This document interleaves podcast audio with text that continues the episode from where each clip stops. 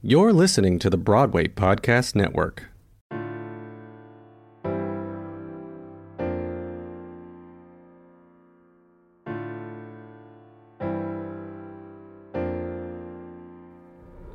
Hi everyone, I am Martina Cunha and you're listening to Backstage Talk. Hello everyone, welcome back to another episode of Backstage Talk. I am so happy today to have Traylon Doler. He is the VP of Partnerships of Broadway On Demand. Am I right, Traylon? Uh, my actual title is VP of Partnerships and Brand Engagement for Broadway Licensing, which is the parent company over Broadway On Demand. Thank you so much. And I am really, really excited for this conversation today. So, Traylon, welcome to Backstage Talk. I'm really happy to have you over. Thank you so much, Martin. I'm thrilled to be here. Tell us a little bit about yourself and how you ended up working at BOD, the entertainment industry, and Broadway licensing. For sure. Um, I was, you know, a kid that fell in love with theater and started performing at a young age.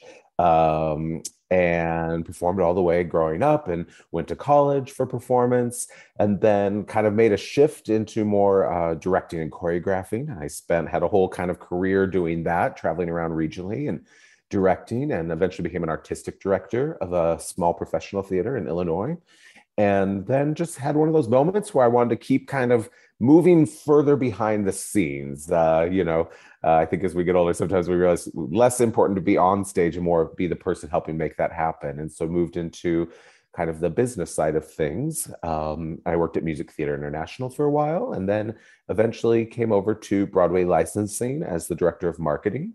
And uh, then when we launched Broadway on Demand, that became really interesting to me. So I went over there and kind of ran that division, and then um, you know just evolved into now where I'm I'm making friends all over the industry for all of our divisions. I love it. I love it. That is awesome. So let's chat a little bit about Broadway On Demand and this uh, parent company that is Broadway Licensing. So, um, Broadway On Demand is a streaming platform for different theater productions that have been recorded. So, what's your mission vision there?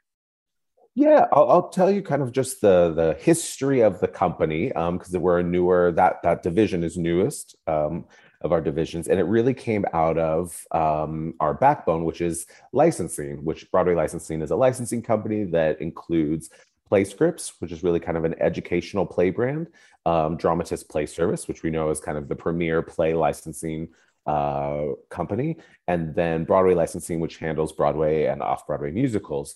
And um, you know, about a year and a half ago in March, we started getting calls from people who had licensed productions saying, I don't think I can have an audience. Can I stream my show? And uh, so the first thing we did, because who knew, could they? So we started reaching out to authors saying, is this something that you would allow? And then at the same time, we knew that we wanted to make sure that we had a space that was protecting that intellectual property of our authors um, and also that we were the best partner we could be for those theaters that wanted to license their shows. We wanted to create a very easy to use platform um, so that they could have everything in one space. And so we went to work as fast as we could to build that. And then about two weeks later, uh, they all called us back and said, "Never mind, I can't have actors on stage. I can't get in my building." Uh, we said, "Oh, okay." Um, but we'd already kind of started down that path, and so we started thinking about, well, what else can we do with this? What else is a need in this moment? And it really was looking at kind of that exact moment. And um, I, I, have a feeling, Martin, that you are as theater nerdy as I am. That it was that uh, people. I, it was so fascinating. Artists just dove in and they said, I'm just going to make stuff. I'm going to make something that's theater. I'm going to make it on Zoom. I'm going to make it on Instagram or Facebook Live or whatever it is. I'm going to make things. And there was so much exciting content that people were creating. Uh, but there was no one place to find all of that. You were, you had had to kind of, I had like such a schedule, like, oh, 7 p.m. I got to go to Facebook now, and 8 p.m. I got to go to YouTube. And we thought, what if there was one aggregate source for all of this content that people are creating? And so that was kind of how we started. We started reaching out to people and saying, what you're doing is super cool. We would love to have it here and create kind of a one stop shop for uh, really content that was be create, being created now. Um, uh, that which is a little different than kind of a host for a three camera shoot of a Broadway show. That mm-hmm. wasn't particularly, you know, there are other folks that are doing that so well. And so we were like, we want to be the opposite of that and really handle that content that's being created now. Uh, and the other piece that was really important to us because we were all theater people first, not tech people, was that, you know, what's so exciting about live theater is the event, right? It's going to the event, it's everything that happens your dinner before, your drinks before, who you're sitting next to. And so, even though we couldn't all be in one space, we really wanted to focus on that come together at a time to watch something. Um, and so that is what we eventually launched with uh, in May of 2020.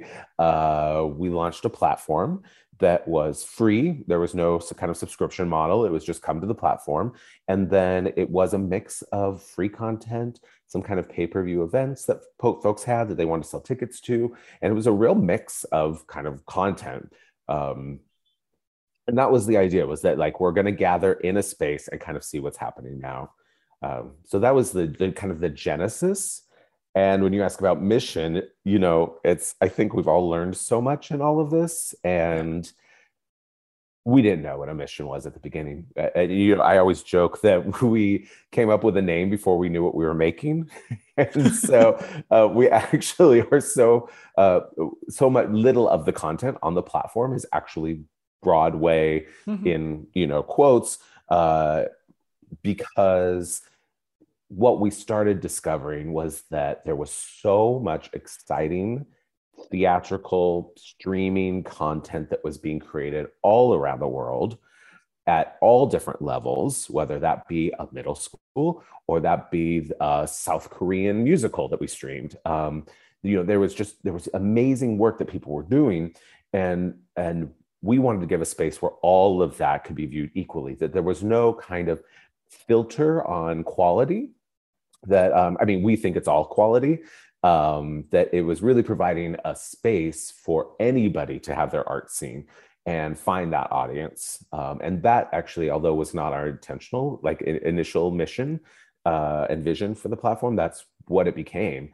and it's one of the things i'm most proud of now um, and it's kind of working towards this idea that we believe very strongly in which is the democratization of theater um, the idea that there is value being created at all different levels in all yeah. spaces around the world and that people who love theater should be able to have a space where they can find that um, we'll get into the other questions around accessibility and our barriers but but you know that's now i think really is our mission is to create one space where uh, people can discover theater feel uh, that they can find theater that they can't find in their communities um, and that artists have a place where they can be represented I love it. I love it. And I feel that so many content is out there right now, like you said, all over the world and different levels of production, but it's so valuable to have one single place in which I can go. Like during the pandemic, it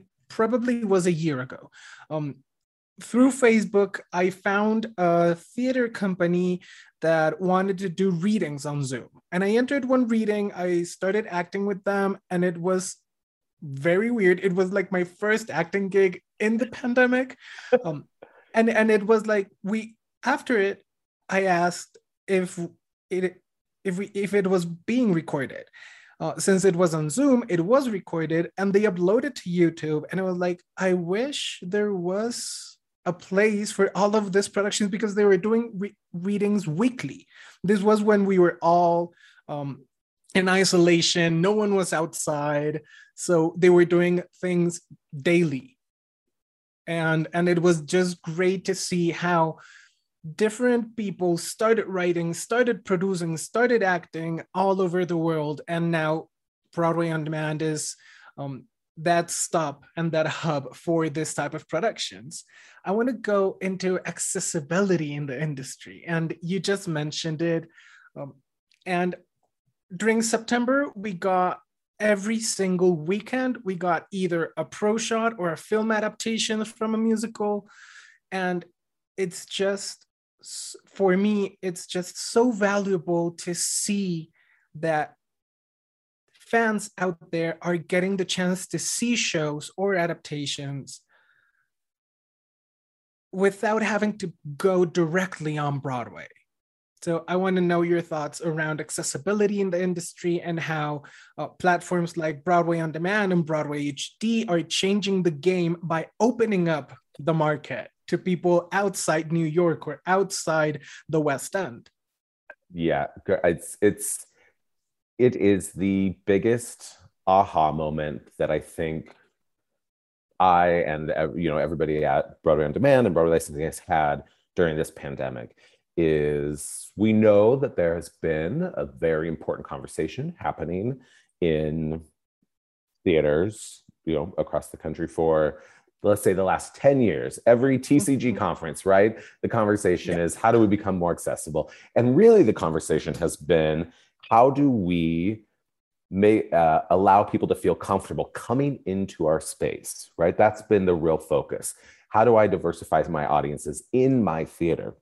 And what happened was that all of a sudden that wasn't an option anymore. It wasn't um, we weren't defined by the brick building that surrounds us all of a sudden mm-hmm. it became now i have to go outside of my building in a digital way and what does that mean for making connections? What does that mean for introducing new audiences?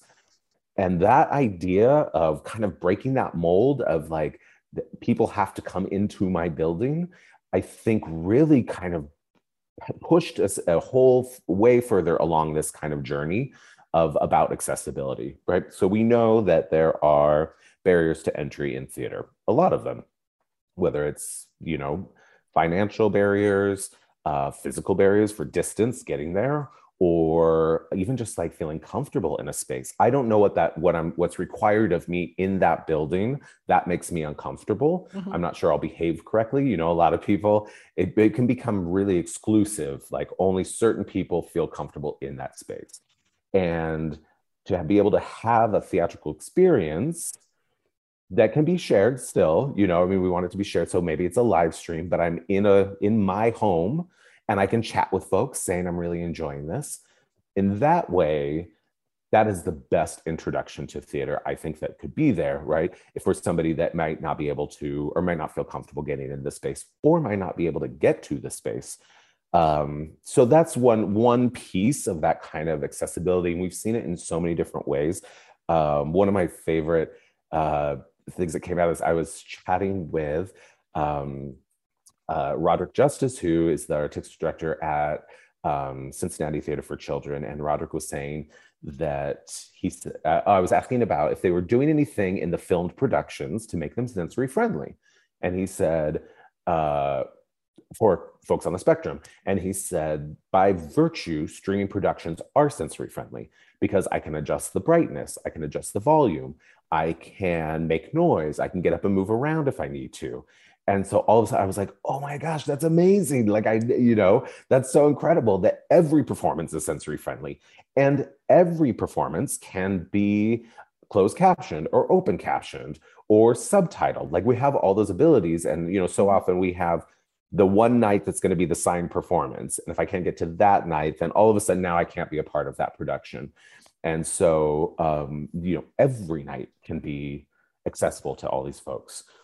So that's kind of, a, you know, it's, it's just, and I think we're going to see that's a yes and moment. We're going to see more and more of kind of how this unfolds and what else that means. Um, the other piece of accessibility I think is super important to talk about is again going back to kind of this idea of of democracy in theater and you know what is on Broadway is often decided by a small group of people. Um, mm-hmm. What is in your community is decided by a small group of people, right? That's going to be the tour presenters who are deciding from the shows from Broadway which ones they think your community will buy tickets to, essentially. And um, and then it's maybe you're the board at the community theater that's your local theater right they're going to decide what they feel like is good for their community if you're in one of those communities, that means that there is so much theater out there that is just by sheer fact of who's making those decisions. And, you know, not every community can support 25 theaters, that you're not going to have access to all this. Theater. You don't even know what's out there. And that has been something like, again, growing up as a kid, I grew up in Spokane, Washington, not a super small town, but not, you know, there were, there was one professional theater, one community theater, and a touring house. And I, there were so many playwrights or musicals that I never knew about growing up because they were never going to be in that community. And so I think there's something really thrilling about that, about that I can fall in love with artists and artists can be seen that may not have the opportunities, may not be, you know, selected to make it to Broadway or may not have the funds or the connections to get to off Broadway, but now have a platform that can be seen everywhere. So that's another piece of accessibility that I find really exciting. I love it. And I totally agree with you. There's a lot of content that we can't even start to imagine that it's out there and it's great content that probably won't ever get to Broadway for the type of show it is or the type of cast or yeah, just the show. But it's out there and it's being produced regionally or in mini theaters all over the world. Correct. You mentioned that you were previously um, in charge of the marketing department at Broadway Licensing. Uh-huh. Am I uh-huh. right? Yep. Then you stepped in into Broadway um, on demand. I want to ask you, how is Broadway on demand stepping into a close niche as Broadway? How are you dealing with marketing? How are you you targeting the audience, uh, and all that comes with the marketing department? Sure, interesting question. Um, again, I'll, I'll just reiterate that again, Broadway on demand, even though that is what we are called, we are so little to do with Broadway. And the way, you know, one of the things we talk about is that Broadway is so much more than that seven block radius. Um, we like to say that Broadway is an aspirational brand, that it is because people in communities will say, Oh, I'm going to go see a Broadway show tonight, but it might be at their local you know dinner theater mm-hmm. but to them that's a broadway show yeah. um so you know i think that's one of the things is that we are we're in a space of so much more. One of the things that we are trying to do because originally right so we had that moment going back to kind of our genesis story that originally was a platform for folks to put their shows on. Then we moved into this where we were having other content for people to reach. So we were really kind of reaching to the theater fan community. Hey theater fans we have all this cool stuff come see this. Then, uh, about the end of last summer, we started getting calls back from those theaters saying, Hey, I'm going to do something. And uh, I have to give a shout out to theater educators because teachers were the first people to figure it out. Uh, they were the first ones to say, I don't know what I'm doing. I probably don't have time to do this, but my kids are doing a show this fall. And we had over 2,000 productions on the platform between August and December of last year that were amateur productions, like middle schools, high schools, churches that really just figured this out. You know, it made it wasn't a three camera shoot in a space, they were just making theater. Um, what is so exciting to me and what kind of our our dream is is that those high school productions, let's say, you know, it's your local high school production of fill in the blank. And what's really thrilling now is that all the relatives around the country can see that, you know, their their the the student perform in the show which is also one of the things we talk about with accessibility is so exciting. We always use the example, you know, Timmy is doing a show at a school in Iowa grandparents live in Palm Beach. Grandparents can't come to Iowa to see the show. Now they can see the show that Timmy's in, which is super exciting. Um, just again, as a moment of accessibility. But then what our dream is is because it's one space and you know we're saying you can see this high school show but you can also see this amazing professional theater production from you know one of our partners was um, act did we streamed their archival recording of the uh, musical of Tales of the City, right? That nobody got to see because nobody went to San Francisco. But now, not only is it for theater fans, now we can say, hey, grandma in Palm Beach, you just watch this production, but also come discover all this stuff. Come, like, you know, maybe grandma loves seeing their grandson in a show, but doesn't see theater in their community, right? Then this becomes, we like to think of ourselves as kind of a gateway. Come, come see the more, see all of these other things. And um, we have this kind of dream of, uh, I love the word theater people. I love this idea of theater people, and it can be kind of exclusive, right? Martin, you're a theater person. I'm a theater person because we know theater and that can be a little off-putting to other people. That I'm not, I'm not a theater person. I've seen a show. But what if everybody was? What if everybody in the world was able to like see, engage, love theater because we know it makes the world better, it makes the world more mm-hmm. empathetic. Um, so that is really thrilling to me. Is that so? As I say, in the marketing, it's been kind of twofold, right? Like we speak to the fans because we want to really elevate that experience for people that love theater. But I think our bigger ambition is for folks that might be casual theater goers to become theater lovers and theater fans. So that's our, that's it. kind of our big goal. I love it. Now that you're talking goals, what do you think is the future of digital theater? A great question. Um, I know my personal dream is that somebody could buy a ticket to every Broadway show, you could buy a Tuesday night streaming ticket. I think that would be incredible. I think, um, and not just Broadway shows, I think all shows should have the ability to stream that you could on any given night pull up Broadway on demand and say, you know what, I want to spend a hundred bucks and see Wicked tonight, or I want to spend $10 and see a show from this high school because I love that play that they're doing and I'm curious to see what that looks like, their production of it. Um, that is my dream. And I think the only thing that does is make more people love theater. I agree. And crossing fingers that happens. Yeah. Hopefully soon. you know, I do. I think there, there's, um, it's scary. I it, it, can be scary, and I think there's two things happening that are that are that we're going to have to unlock and have conversations about. Right? I think there's one conversation that is uh, preciousness that we are very precious about. Theater happens in the building, in that sacred space, right? That that because it is a sacred space, and that is that live experience, sitting next to humans, sharing that is so important. Um, but I don't think it's detracting to also have the ability to do that with a group of friends in your house, right? I think that can be equally as powerful. And I don't think it means that I'm not going to buy a ticket to see it in person. Um, you know, I I can. Uh, great example was recently a colleague was saying that his sister you know, Hamilton was coming through her town and she was like, I don't know, that's so much to spend for a ticket. I just don't think I can do it. I hear it's great. I listened to it a little bit. I don't know. And then she watched the recording and was like, oh, now I have to see this.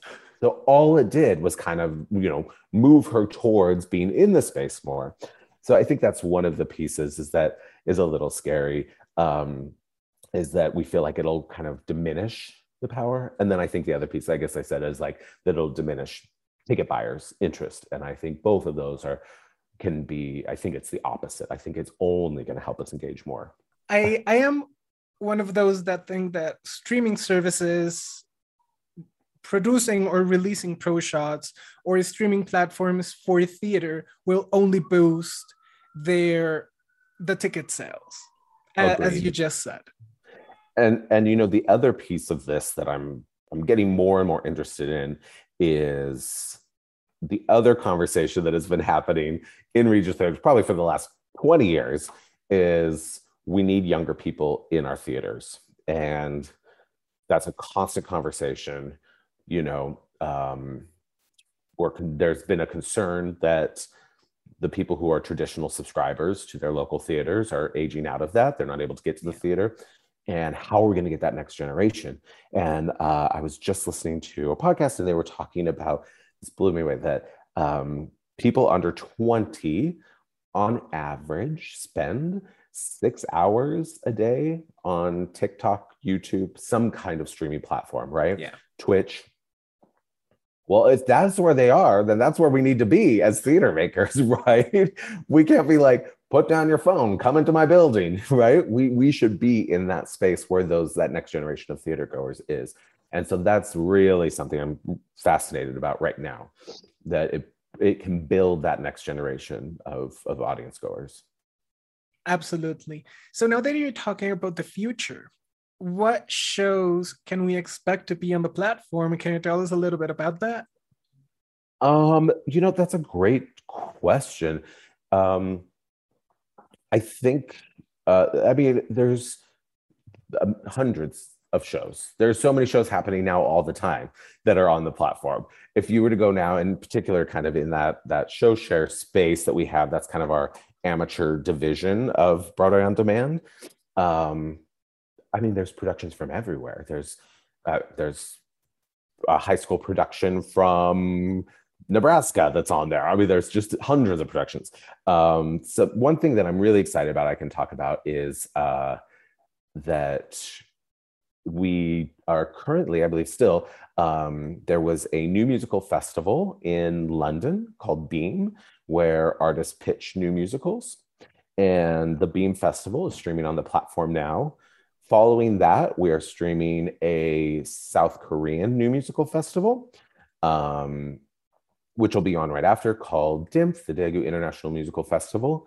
And then following that, we have the um, National Alliance for Musical Theater New Musical Festival that happens in New York is also going to stream. And so over the two months, you can see new musicals from all over the world. If you're somebody that wants to see what the next hottest show is or just meet new writers. So I think that's something that I'm I'm thrilled about that's happening currently. That is amazing and I'm really excited for that how can people find BOD, find you if they want to establish a partnership or if they want they they will be recording a play and want it to be on BOD? What would be the best way to find you? Sure. Well, uh, the platform is just BroadwayOnDemand.com. Uh, shocking that that was available a year and a half ago. I have to say, when I searched that domain name, I said, oh, "Wow, all right, great." Um, but um, the best email address is info at broadwayondemand.com. Um, and then all of our social handles are at bway, B W A Y, on demand.com. Okay. I last question before we go top five favorite musical theater shows. But since you manage a lot of other plays, I can open it not only to musical theater, but to straight plays. Which are your top five? My top five favorites? Yeah. Top five plays or musicals just that exist in the world. Yes. Oh my um uh Who's Afraid of Virginia Woolf is my favorite play. Um Sunday in the Park with George is uh, probably one of my favorite musicals. Um, top five. Wow. Um, I would say of recent things, The Band's Visit is one of my favorite musicals.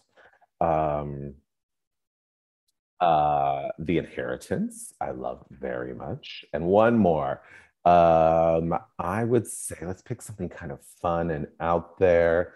Maybe um uh, I don't know what my fifth one is, Martin. Um uh head over heels.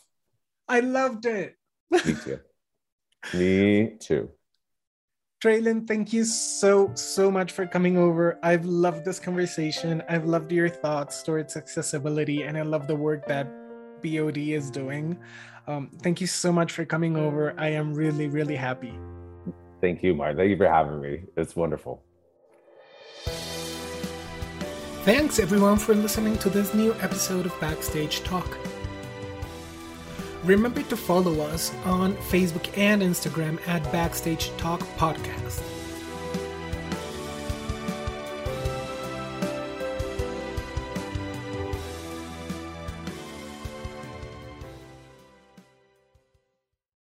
Hey, it's Leslie Odom Jr. here on the Broadway Podcast Network to tell you about the Rise Theatre Directory, a program of Maestra Music. Rise is a national online resource designed to connect and empower backstage and administrative and creative theater professionals from underrepresented backgrounds.